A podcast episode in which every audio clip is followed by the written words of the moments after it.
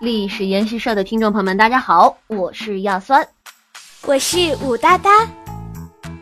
寒假已经过去一半了，不知道大家过得怎么样呢？我最近在家过得可无聊了，比起守着电视看玛丽苏，还不如研究研究古代女政客，什么妇好啦、武则天啦，还有慈禧。可师姐，我光研究我们中国的了。其他国家有没有这么厉害的女政客呢？不如我今儿跟你说说俄国的武则天，大名鼎鼎的沙皇叶卡捷琳娜二世吧。哦，这个人我也略知一二，俄罗斯历史上唯一一位被称为“大帝”的女沙皇。对，就是她。这位啊，她原本是一个非常不起眼的普鲁士小公国公主，却靠着出众的才智和手段，登上了沙皇的宝座。并使俄国成为当时的欧洲强国之一，被称为欧洲宪兵。哇，你沙皇，他是怎么做到的？叶卡捷琳娜，她出生在一个普鲁士的破落贵族家庭，名叫索菲亚，父亲呢是位将军，后来被封为公爵。封地是一个非常不起眼的小公国，他的父亲没有空管教他，所以呢，他一直在母亲的约束下长大。叶卡捷琳娜。她从小啊，性格活泼开朗，胆子大。虽然经常闯祸，但从小就具有比较远大的抱负。然而她的母亲生性刻薄挑剔，一心想获得证明自己和出名的机会。这个啊，也使幼小的叶卡捷琳娜养成了坚强有主见的品质。看来童年对她的影响还是挺大的。对。但他在十三岁的时候啊，一个偶然的事件改变了他的一生。一七四二年，在他的母亲和普鲁士国王腓特烈二世的运作下，他被俄国女皇伊丽莎白选中，许配给了下一任沙皇的继承人彼得。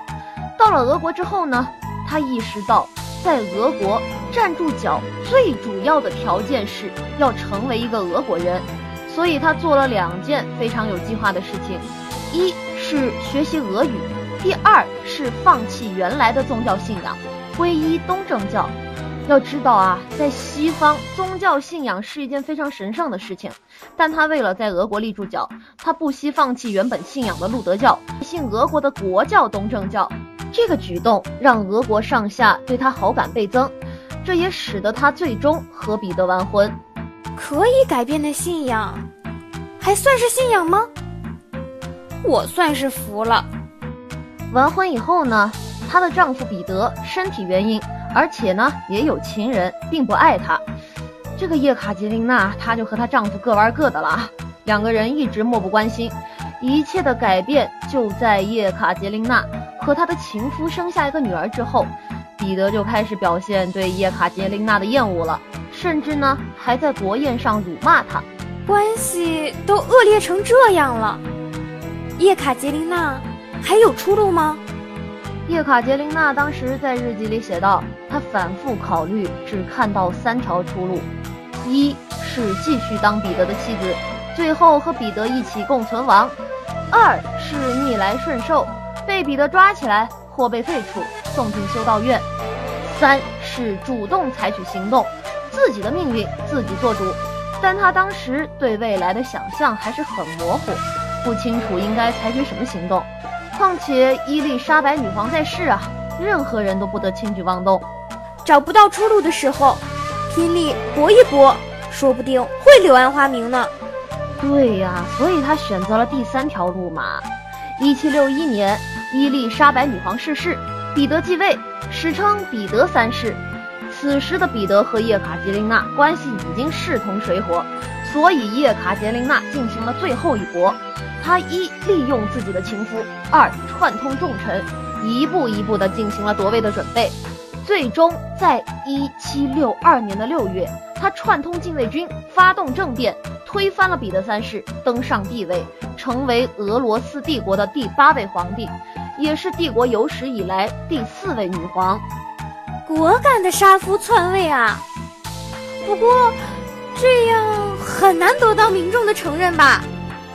所以，为了粉饰自己政权的合法性，叶卡捷琳娜登基以后，立即昭告天下，痛陈彼得三世的倒行逆施，把彼得三世的许多行为描述成国家层面上对俄罗斯的背叛和犯罪，对自己发动的政变呢，说是不得已而为之，并且在宣言中把他的登基加冕称作是俄罗斯人民的选择，成功的洗白了自己。洗白本来就是政客的基本素质啊。可你不得不说，叶卡捷琳娜她的执政能力还是很棒的，她受欧洲启蒙思想的影响。自诩为开明的君主，实行开明专制的政策。